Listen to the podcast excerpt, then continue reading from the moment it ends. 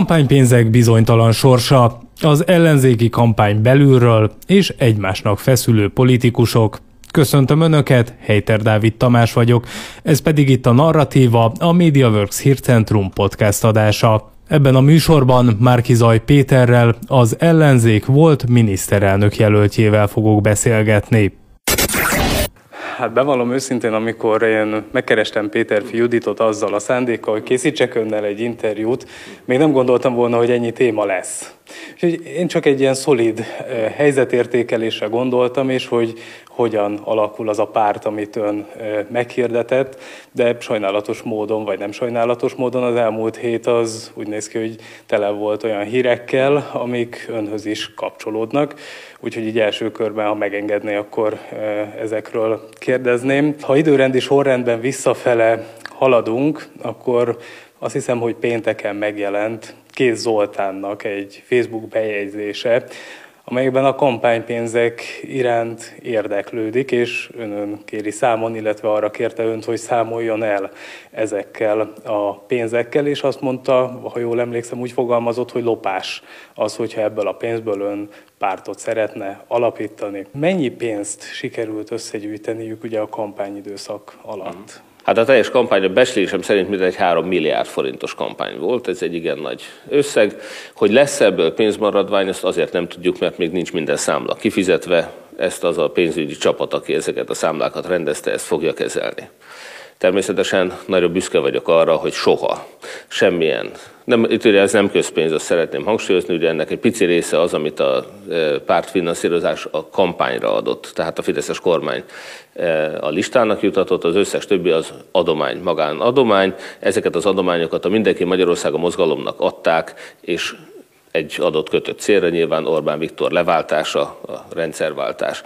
Ezt csak a Mindenki Magyarországon mozgalom használhatja fel, és csak erre a célra használhatja fel, tehát bárki, aki egyetlen fölvet ezzel ellentétes pártalapítási célt, az konkrét bűncselekményen rágalmaz, hiszen ezt párt alapításra sem lehet használni, és pártnak sem lehet odaadni, bárkinek bármennyire is fáj.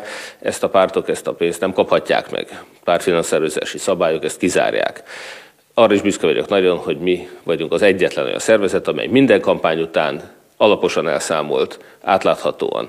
Úgyhogy egyelőre e, várom azt, hogy az összes többi párt, a fidesz KDNP, ellenzéki pártok is mind nyugodtan számoljanak el. Mi el fogunk számolni. Az én ígéretem, amit a Facebookon közzétettem, az, hogy mi el fogunk számolni, és ők nem. Azt mondta, hogy a teljes kampány nagyjából 3 milliárd forintba került. Arról van esetleg bármiféle adata, hogy ami adományokból befolyt pénz, az mekkora összeg? Hát nézd, ez körülbelül azt jelenti, hogy az, ebből olyan 1 milliárd az, amennyit a 3 milliárdból. Körülbelül 1 milliárd lehet a becslésem szerint, és még egyszer mondom, én sem láttam még az elszámolást, és nem is én vezettem ezeket a számokat. Tehát 1 milliárd az, amit a lista kapott, állami finanszírozást, eh, a jelöltek kaptak, és a pártok tettek hozzá hozzá. Kb. 200 millió forint, amit a pártok tettek be, 113 millió, amit a jelöltek egyéni kereteire kapott az államtól a közös lista, és a közös listára egy 680 körüli. Tehát durván 1 milliárd forint az, ami állami és párt hozzájárulás, az összes többi az magánadomány, ebből 400 millió forint az a mikroadománygyűjtésünk volt itt. Magyarországon soha ilyen sikeres mikroadománygyűjtés nem volt még én azt gondolom, hogy nagyon sok sikere volt ennek a kampánynak, a 27 ezer aktivistával, akik eh, jelentkeztek szavazatszámlálónak, a 100 ezres március 15. ünnepségünk Budapesten, a rengeteg önkéntes kampánycsapat, eh, és a többi az előválasztás önmagában is. Tehát ezeket a sikereket ne felejtsük el. Ezek közé a sikerek eh, közé kell sorolni azt is, hogy 400 millió forint mikroadományt sikerült összeszednünk, és nagyon hálás vagyok mindenkinek.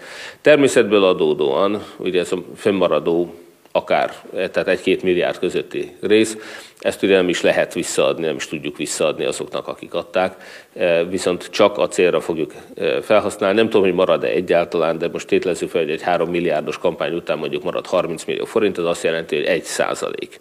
Hát ugye nyilvánvalóan fizikailag nem kivitelezhető, hogy mindenki 1 százalékot kapjon vissza, az pedig végtelenül igazságtalan lenne, hogy van, akinek visszaadnánk, van, akinek nem. Tehát természetesen ezt az MMM ugyanúgy, ahogy minden más szervezet, soha egyébként Magyarországon nem volt, hogy hasonló kampány után vissza visszaadjanak pénzt, mint amit Kéz Zoltán felvett. Kéz Zoltán sem tud ilyen példát természetesen.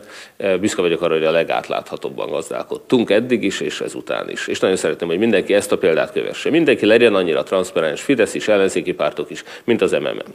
Mi lesz ennek a pénznek a sorsa, hogyha, hogy említette, visszafizetni nem lehet? Az MMM három éve működik, mindig magánszemélyek adományából működött, soha állami pénzt mi nem kaptunk, és soha pártfinanszírozásra ezt a pénzt nem fordítottuk, jogilag is ki van zárva.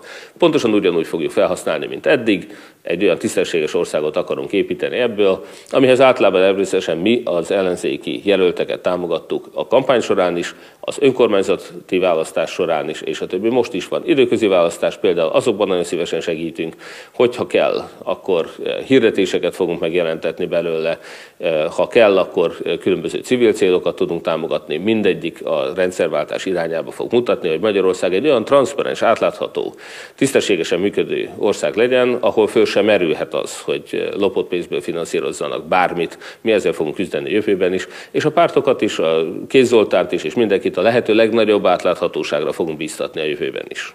Pontosító kérdésem lenne, tehát ha jól értem, 400 millió forint érkezett mikroadományokból, azt lehet tudni, hogy ebből mennyit költöttek el, mennyi, mekkora összeg maradt meg belőle? Tehát nézze, 3 milliárd forintos kampányról beszélünk, aminek egyik része 400 millió mikroadomány, ennél valamivel több az, amit nagy adományokban kaptunk. Tehát vannak akik milliós, vannak akik 10 milliós, én tudomásom szerint lehet olyan is, aki akár 100 millió forintot is adott. Ennek egy része természetesen ebben a kampányban az MMM nem is folyt át. Igen, jelentős része. Tudok olyan, rengeteg olyan kampánytevékenységről, amit nem az MMM működtetett. Tehát az már eleve nem is került hozzánk az a pénz, és tőlünk függetlenül is költötték el. Azokért én természetesen nem tudok felelősséget vállalni, hogy más nem mondjak, ezért is nem vállaltam már eleve felelősséget olyan dolgokért, amihez nekünk semmi közünk. Volt egy központi pénzügyi csapat, az összes pénz bement egy nagy zsákba, egy számlára, és abból mentek a kifizetések, hogy most melyik fillére pontosan, hogy most ön, hogyha utalt véletlenül nekünk mondjuk 10 forintot, hogy azt a 10 mire használtuk föl, ezt ugye lehetetlen megmondani, azt tudom megmondani, hogy a 3 milliárdot mire használtuk föl, vagy az abból ránk jutó, nem tudom, 1 milliárdos részt, azokat a számlákat kutatásra, újságszerkesztésre, újságnyomtatásra, kézbesítésre és a többi használtuk föl. De akkor, ha jól értem, volt egy közös számla, amit a hat párt használt, és külön volt egy MMM-es? Vagy ezt nem, hogy kell értelmezni? Nem. Volt egy MMM-es számla, ami a központi kampánynak a működtetését szolgálta, Természetesen ebből voltak jelöltek, akiket támogattunk, voltak kiadványok, amiket támogattunk, gépjárművek, bömbis autók, úgymond, tehát ezek a vagy robokol hívások, IVR kampány, és a többi. Tehát ezek mind-mind jöttek a bevételek, és jöttek a kiadások. Tehát ezért nehéz megmondani azt, hogy mondjuk éppen az önadományából mit támogattunk. Hát ezt speciál nyilván. Én azt tudom mondani, hogy az eddig elszámolásaimban az összes bevétellel elszámolunk, az összes kiadással elszámolunk. Kér Zoltán úgy kezelte a sajtó, mint az ön egyik bizalmasa. Mitől romlott meg ez a viszony? Hát ez jó kérdés, mert nyilván én azt látom, hogy ő neki ez egy üzleti kérdés volt, számomra soha nem üzleti kérdés volt. Én nem pozíciókért kampányoltam, tehát lehet, hogy ő talán más várakozásokkal rendelkezett, ezt is el tudom képzelni. Én azt gondolom, hogy nekünk egy végtelen tisztességes, szép kampányt tudtunk összerakni ebből a csapatból, az önkétesekből. Én nagyon hálás vagyok Kéz Zoltánnak is minden eddigi hozzájárulásához. Pontosan éppen a jobboldali párt építésében segített a legtöbbet Kéz Zoltán, hiszen ő volt az, aki az Európai Néppárt több képviselőjével és vonatkozó személyekkel is felvette a kapcsolatot, vele együtt mentünk ki Varsóba, Pozsonyba, Brüsszelbe, tehát én éppenséggel nagyon hálás vagyok neki, mindazért a munkájára, amit beletett. Hogy most milyen célja vannak, erről majd ő neki kell nyilatkoznia. De csak volt egy olyan pillanat vagy pont, amikor azt érezte, hogy megromlott ez a viszony.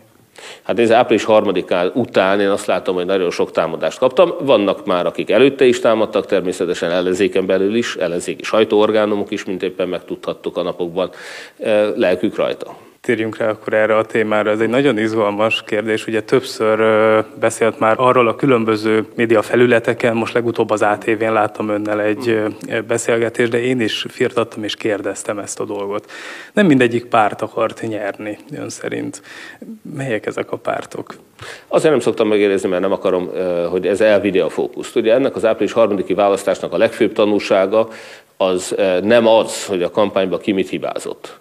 A legfőbb tanulság az, hogy már egy olyan rendszer épült ki, hogy a feketéről is be tudja bizonyítani nagyon sok ember számára a Fidesz, hogy fehér, hogy a legnagyobb bűnök ellenére meg tudja nyerni a választást egy iszonyatosan korrupt rendszer, egy félelmetesen korrupt és abszolút keresztényetlen párt, miközben csak az ellenzéket támadta eh, hazugságokkal. Tehát az a legfőbb tanulság, hogy már a Fidesznek épült egy olyan média gépezet, egy olyan propaganda gépezete, ami bármilyen képtelenséggel tudja riogatni az embereket, és bárkit le tud járatni, engem össze tudott gyurcsányozni, most éppen korrupcióval vádolnak, még egyszer mondom, a legátláthatóbban, legtisztességesebben gazdálkodó és azzal elszámoló politikus vagyok Magyarországon. De ezt nem a Fidesz média gépezete vádolja ezzel. Itt Kéz Zoltán és Magyar György is szóvá tette. Ezért kérdezte az imént ön, hogy eh, az ellenzéki pártok és szereplők közül kik azok, akik nem akartak győzni, vagy akik árulók.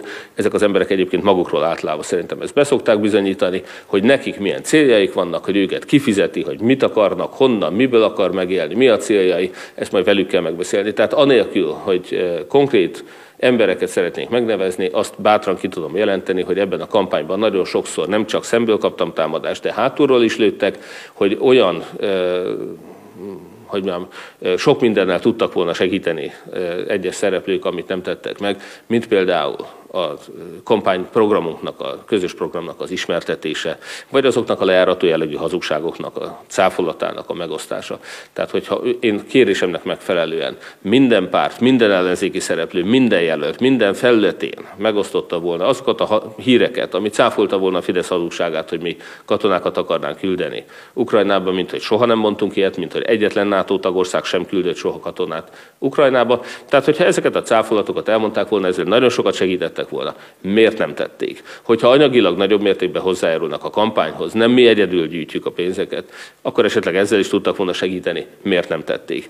Miért van az, hogyha csináltunk egy közös programot, és ezt elfogadtuk, adómentes minimálbér volt benne. Például egy szerintem rendkívül vonzó program nagyon sok magyarnak, hiszen százezreket jutatott volna összehasonlíthatatlan jobb anyag mint most az elszabadult infláció, felelőtlen állami költekezés és a többi után. Miért nem mondták el az embereknek minden felületen, hogy adómentes lenne a minimálbér. Miért nem tették? Tehát én csak azt mondom, hogy láttam azt. És van, aki el is mondta nekem, igen, hogy úgy gondolja, hogy ez egy vesztes választás lesz, és én leszek a felelős érte, és azóta is azt láttam április harmadika óta, hogy van, akiknek nem Orbán Viktor leváltása volt a fontos, hanem az, hogy az egész vereséget utána rám fogják. Ezt látjuk azóta is. Ez Gyurcsány Ferenc mondta önnek? Nyilvánvalóan nem akarok személyeket megnevezni, de azt gondolom, hogy a magyar politikai életben nagyon sok mindenkiről viszonylag, hogy mondjam, a vak is látja, hogy nem akarja leváltani a kormányt. Ön leszerette volna? Természetesen, és továbbra is leszeretném. Április három után úgy gondolom, hogy az egyetlen olyan lehetőségünk, esélyünk is elveszett, amivel azt gondoltuk, hogy ott van egy kiárat ebből a rendszerből, ebből a gödörből, és kiderült, hogy nincs. Hogy a Fidesz már már túl erős, hogy egy olyan rendszert épített fel, amiben már az összefogással sem lehet őket legyőzni, ehhez kellett ez a propagandagépezet és a többi. Nyilvánvalóan innentől kezdve nekünk is, civileknek, a Mindenki Magyarország a mozgalomnak, az alakítóinak, alapítóinak és tagjainak azt kell eldöntenünk, hogy merre megyünk tovább. Ebben a rendszerben nem látjuk azt, hogy lesznek olyan demokratikus választások, amikor egy párt vagy egy mozgalom vagy pártok szövetsége le tudja váltani Fideszt. Tehát mi most azt gondoljuk, én magam mindenképpen, de nagyon sok taktársam is, hogy nekünk innentől kezdve nem az összefogás, hiszen azzal nem lehetett lehet leváltani Orbán Viktor. Nem ez a fontos, hanem egyfajta hitles alternatívának a felmutatása, mint ahogy például a 80-as években demokratikus választások nélkül egy hogy mondjam, demokratikus választáson a rendszert legyőzni képes párt nélkül, a szolidaritás mozgalom. Lengyelországban egy hitles alternatívát kínált, akkor Jaruzsenszki kommunista rendszerével szemben, most nekünk Orbán Viktor pártállamával szemben is elsősorban egy hitles alternatívára van szükség. Mi meg fogjuk mutatni, hogy még az ellenzéken belül is vannak sajnos olyanok, akik nem az átláthatóság szerint gazdálkodnak, mi meg fogjuk mutatni, hogy a tisztességes hozzáállás az ez, hogy egy számunkra a korrupció is, de mindenféle egyéb visszaélés az elutasítandó, a gyűlölködés az elutasítandó. Mi ezt a hitles alternatívát fogjuk most képviselni a jövőben, még egyszer mondom, anélkül, a remény nélkül, hogy itt lesznek a közeljövőben olyan demokratikus választások, amikor egy párt vagy pártok szövetsége le tudna váltani Orbán Viktort. Nem, ehhez, ahogy Hatházi Ákos is mondja, alapvetően kell megváltoztatni a játékszabályokat. Mi a legalulról szeretnénk kezdeni, a magyar társadalmat szeretnénk alapvetően fölépíteni, segíteni, információt juttatni, a álhírek elleni védekezésre fölkészíteni, a tisztességes példát megmutatni. Nekem most ez a misszióm. Még egyszer mondom, április harmadikáig ugye az összefogással a rendszerváltás volt a cél, most azt látjuk, hogy ez nem választások kérdése lesz a jövőben, hanem egy valószínűleg külső hatásra egyszer majd összedől ez a rendszer, de nem hiszem, hogy az ellenzéki pártok, és különösen nem a parlamenti politizálás hatására. Emlékszem arra, amikor az előválasztást követően arról beszélt, hogy sikerült leváltani az ellenzéket. Az én szubjektív megítélésem szerint ez azért nem volt teljes siker, hogy finoman fogalmazzak, tehát nem sikerült leváltani. Nem, nem sikerült leváltani, és ez most is látszik, április 3 után az az ellenzék, amely nem tudta eddig sem leváltani Orbán Viktort, most is azon dolgozik, hogy az ellenzéket verje szét. Én ezt nagyon szomorúnak tartom. Most is arról beszélgetünk, hogy ki mivel támad, hazug aljas rágalmakkal, hogy ki hogyan próbálja az ellenzék maradékát is szétverni, a hitles alternatívát is elhitelteleníteni.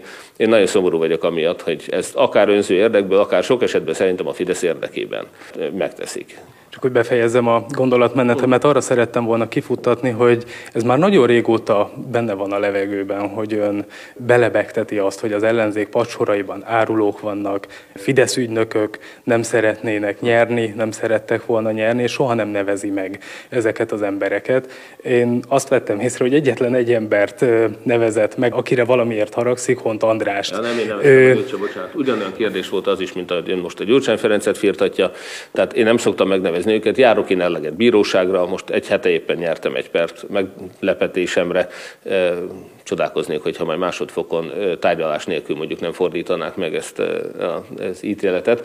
De hát még egyszer szeretném, hogyha egyszer tényleg jogállam lenne Magyarországon, ezzel együtt is azt gondolom, hogy nekem nem az a feladatom, hogy újabb és újabb árulókat én leplezzek le, ők leleplezik saját magukat. Én nekem a feladatom az, hogy a szemeket kinyissam. Azok az emberek, és ezt be tudja minden politikát követő ember szerintem elég jó, be tudja azonosítani, akik föltűnően a Fidesz érdekében politizálnak, kommunikálnak az ellenzéki oldalon, azok nem ellenzékiek. Ez ilyen egyszerű. Ugye megjelent a múlt héten egy cikk a Telexen, ami a kampány időszakbelső folyamatait vizsgálja. Mennyire volt az a cikk, mennyire tükrözte a, a valóságot? Tényleg voltak ilyen kommunikációs fennakadások, hogy ön például egy plakát elhelyezkedő nyílnak a dőlésszögén problémázott? Ilyenre nem emlékszem őszintén, szóval az, az központi arculat, azon problémáztunk, igen, ott volt egy olyan javaslat a kampánystábnak, ami ez a Pemzlivel húzott vonások, tehát ez a paint figurát akarta. Én marketinges tapasztalattal nyilvánvalóan jeleztem azt, hogy bizonytalan, elmosódott vonalakkal, sötét háttérrel és a többi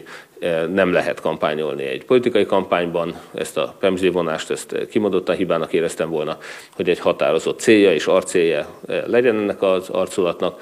Akkoriban nagyon sokaknak nem tetszett a kék szalag, nem tetszett a csak felfelé, nem tetszett a korábbi arculat, mert a pártok attól féltek, hogy ez az én előválasztási kampányomnak az arculata, és ők próbáltak minél inkább egy cezúrát húzni, hogy ne az előválasztási kampányt vigyük tovább, hanem teljesen szakítva ezzel valami teljesen újat alkossunk. Ennél nekem fontosabb volt a hatékonyság. De ezek részletkérdések. Természetesen, aki most azt gondolja, hogy én menedzseltem ezt a kampányt, az végtelen félre van vezetve. Természetesen itt egy hatalmas kampánycsapat működött Budapesten, akikkel én ugyan naponta kommunikáltam, mondjuk telefonon vagy egy-egy online értekezleteken, de mondjuk ezek perceket vagy órákat, egy-két órát vettek igénybe. Nem én hoztam a döntéseket. Én nagyon sok döntést egyébként nyilván belül kritizáltam is szakmai szempontból, van, amit politikai szempontból. Ebből a cikkből az is kiderült, hogy hányszor írták fölül a kampánycsapatban az én döntésemet.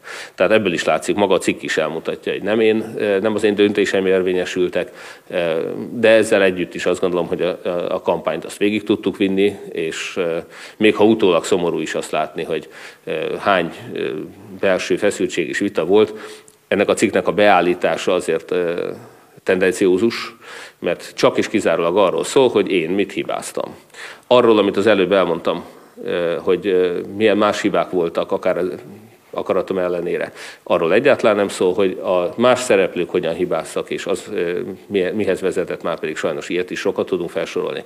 Az előbb a pártokkal kapcsolatban felsoroltam. Erről sem szól, és nem szól arról sem, hogy mi mindent értünk el. Hogy 12 év alatt most először volt hiteles veszélyes, kihívó Orbán Viktor rendszerére. 12 év alatt először elértük azt, hogy Orbán Viktor kimondottan félt. Orbán Viktor készült is a bukásra. Tehát annyira sikeres volt ez a kampány, hogy Orbán Viktor úgy érezte, hogy a kació koncesziókat Pól Péter pozícióját, vagy éppen Karas Mónika lemondásával a médiatanács föntartását egy esetleges ellenzéki hatalomátvitel esetére is neki biztosítania kell. Ebből van, aki azt mondta, hogy lám, mégiscsak van demokrácia, hiszen Orbán Viktor készült arra, hogy elveszítheti a hatalmat, tehát hogy ő átadta volna a hatalmat. Tehát, hogy aki azt mondja, hogy ő akár erőszakkal is, és a többi megtartotta volna a nép akarata ellenére is a hatalmat, az láthatóan téved. Ez egy pozitív következtetés, amit egyesek már levontak ebből. A másik vonatkozás viszont az, az hogy 12 év alatt, tessék elképzelni, ez volt az első ilyen kísérlet. Nem ez volt az első kétharmados győzelme a Fidesznek, ez volt a számára leginkább lejtő terepen elért legutolsó győzelem, amikor az ellenzéknek a legkevesebb eszköz, legkevesebb forrás, legkevesebb média állt a, lehetős, a rendelkezésére.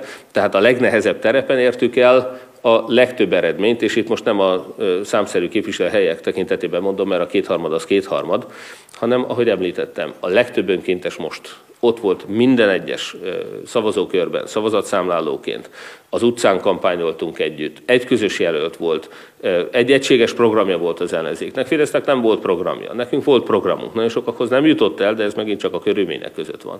Tehát a, a mikroadományok rendszere például, az is egy fantasztikus innováció volt, és nagyon sok mindent elértünk, amit eddig nem. Egy százezres tömegmegmozdulás március 15-én, ahol segítettünk a szervezők nyilvánvalóan eljutni Budapestre a polgároknak. Tehát én azt gondolom, hogy nagyon sok komoly eredményt elért ez a kampány, amiről ez a cikk ez nem számolt be. Nem számolt be az eredményekről, nem számolt be a mások által elkövetett hibákról, kizárólag az én általam elkövetett hibákról számolt be. Nyilvánvalóan azért, mert ez volt a célja. Amikor én interjút készítek önnel, akkor egyébként nagyon helyesen, mint ahogy most is, ugye örökzítik önök is ezt a, a beszélgetést. Az ilyen politikai megbeszéléseken, tárgyalásokon önök készítettek felvételeket? Nem készítettünk felvételeket, egyébként engem nem zavarna soha, pontosan jól tudják, hogy pont a transzparencia egyében én nagyon örülök, hogyha minél több minden a nyilvánosság előtt zajlik. Ennek hiányában ugyanis már megtapasztaltam, nagyon sok politikai szereplő elkezd máshogy emlékezni, vagy kimondottan hazudozni ezekről a múltbeli eseményekről eseményekről. Biztosan nagyon hasznos lett volna és érdekes lett volna a nyilvánosság számára, ha készítünk, de még egyszer mondom, szerintem nem is ez volt a célja ennek a kampánynak, hanem hogy legyen változás Magyarországon, hogy elinduljunk fölfelé, hogy az embereknek az életszínvonala javuljon, az egészségügy, az oktatás színvonala javuljon, a környezetet jobban védjük. Tehát szerintem ezek egy olyan külpolitikai irányváltás, ahol a magyarok azok nem egy kitaszított Putyin Bérenc Európában lesajnált, megvetett emberek lesznek, hanem büszkén vállalhatják a magyarságukat, hogy más nem mondjak, most az elmúlt időszakban a határon túli magyarok körében kampányolni, csak egy miniszterelnök jelölt kampányolt, akinek volt programja. És ez nem Orbán Viktor volt, ez én voltam. Tehát nagyon sok mindent elértünk ebben a kampányban, szerintem ez bőségen, bőségesen dokumentálva van, hogyha az a cél, hogy Magyarország jó irányba menjen, és egy tisztességes, besületes, fejlődő, gazdagodó ország legyen, vagy ahogy most Lázár János is kitűzte magának 2030-ra utolérjük Ausztriát, akkor szerintem a mi programunk, a mi ajánlatunk lett volna az, amivel ez akár elérhető is lenne Persze természetesen továbbra se tartom teljesen reálisnak ezt a célkitűzést, de hogy az az irány, ami Putyin, eh, Oroszország, eh, Törökország, kommunista Kína eh, felé mutat, és ami miatt ma Magyarországon alacsonyabb a minimálbér, mint Romániában, nagyobb a korrupció, mint Európában, egy kivételével bármely országon, az egészségügyben is sajnos több halálos áldozata volt a járványnak, mint Európában, majdnem bármelyik országban. Szóval, hogy ez a, ez a tendencia, ez biztos, hogy nem Ausztria utolérése irányába vezet. Úgyhogy most kinek az érdeke az, hogy elkezdjünk egymásra mutogatni, és a hibákat föltárni, vagy esetleg a én személyemnek a e, lejáratásával e, továbbra is az ellenzéket gyengíteni. Hát azt gondolom, hogy ez csak a Fidesz érdeke. Azok az ellenzéki szereplők, akik most ebben részt vesznek, szerintem a Fidesz érdekében teszik ezt, de persze, még egyszer mondom, lelkük rajta, tehát ez az ő döntésük. Én azt szeretném, hogyha mi, akik egymást segítettük az elmúlt időszakban, azok kitartunk egymás mellett, és továbbra is egy szép cél érdekében munkálkodunk együtt, immár egy teljesen megváltozott terepen, egy elvesztett választás után, annak a konkrét reménye nélkül, hogy itt valaha demokratikus választás lesz, legalábbis addig, amíg a Fidesz fönn tudja tartani a média monopóliumát, vagy legalábbis azt a túlzó hazugsággyára, propaganda gépezetre épülő információ áramlást, amivel bárkiről bármit el fog tudni hitetni. Mi volt az első gondolata, amikor Karácsony Gergely azt mondta, hogy nem biztos, hogy a választópolgárok rosszul döntöttek április harmadikán? Ezeket a mondatokat az én esetemben is sok ilyen kiragadott mondat volt, úgyhogy tapasztalatot beszélek. Én nem érdemes a szerzőnek a szándékától elkülönítve értékelni. Senki ne gondolja azt, hogy Karácsony Gergely nem szeretett volna rendszert váltani április harmadikán. Hogy értékeli akkor ezt a mondatot? Én is mondtam már olyat, nem olyan régen, hogy természetesen, hogyha az egyszerű választópolgárt nézzük, akinek a számára csak egy információ látszott penetránsan megjelenni ebben a kampányban, hogy vagy a Fidesz folytatja, és még ha lop is tovább, és hogy korrupt is, és megfélemlítő is, de bebizonyították, hogy tudják az országot vezetni, hiszen eddig is működött az ország, vagy jön egy másik erő, aki majd elviszi a gyerekeinket meghalni Ukrajnába, és háborúba sodorja az országot, és mindannyian meg fogunk halni, vagy korábbi vádak szerint majd ide migránsokat telepít be, akik megerőszakolják az anyánkat, a lányunkat, a feleségünket, akkor ez az egyszerű választópolgár a lehető legjobban választott, mert nemet mondott mondott erre. Csak ne haragudjon, nem, nem erre vonatkozott Karácsony Gergely kijelentése, és azért tudom, mert hogy még én is rákérdeztem. Kifejezetten az ellenzékkel szembeni kritika fogalmazódott meg a főpolgármester úrban. Erről mit gondol? E, még egyszer nem ismerem a körülményeit ennek a e, nyilatkozatnak, és ennek a, e, ezt őtőle kell megkérdezni természetesen. Abban is, hogyha most ön kérdezi meg, hogy az ellenzék mennyire volt egy hitles kormányzóképes alternatíva, abban is fel lehet vetni, hiszen azok az emberek, akik velem együtt természetesen támogatták a rendszerváltást és változást szerettek volna, megdöbbenve nézik azt, hogy az ellenzéken belül micsoda folyamatok indultak el a választás után. Sokan kérdezik azt, hogy azok az emberek, akik most például engem letámadnak és hirtelen mindenféle alkalmatlansággal vádolnak, hogyan dolgoztak volna együtt akkor, hogyha mi kerülünk kormányra, hogy akkor vajon nem a saját érdekeiket követték volna. És ön szerint hogyan? Azt is elmondtam már korábban, hogy én személy szerint azért abban is bizok, hogy nekünk mindenképpen jó néhány mandátummal kellett volna nyerni, mert én szerintem Orbán Viktor azért egy néhány képviselőt még mindig át tudott volna állítani maga oldalára, tehát ha csak néhány mandátummal nyer az ellenzék, akkor attól félek, hogy Orbán Viktor tovább tudott volna kormányozni, lett volna elég áruló, akiket Orbán Viktor át tudott volna állítani, és rászavaztak volna. Ezt továbbra is föltételezem egyébként. Ebben a rendszerben sajnos tudom, hogy rengeteg bizonyíték van, lejáratóanyagok, oda-vissza egyébként, amelyek most jó részt nem is kerültek elő, mert nem volt rá szükség, vagy eltakarta volna a háború ezeket a botrányokat. De azt látjuk, hogy sok mindenki tudnak befolyásolni, zsarolni, és a többi. Tehát ez egy jó kérdés, is, hogy egy ellenzéki győzelem esetén egybe maradt volna ez a koalíció. Én persze azt hiszem, hogy igen, és nagyon remélem, hogy igen, de a polgárokat jogosan aggasztja, hogy ha így egymásnak esik az ellenzék a választási vereség után, akkor vagyon tudott volna együtt kormányozni. Jogos a kérdés. Én, én reménykedek még egyszer abban, hogy egy választási győzelem esetén ezt a programot, ami nagyon szép programot és nagyon jó programot meg is tudtuk volna valósítani.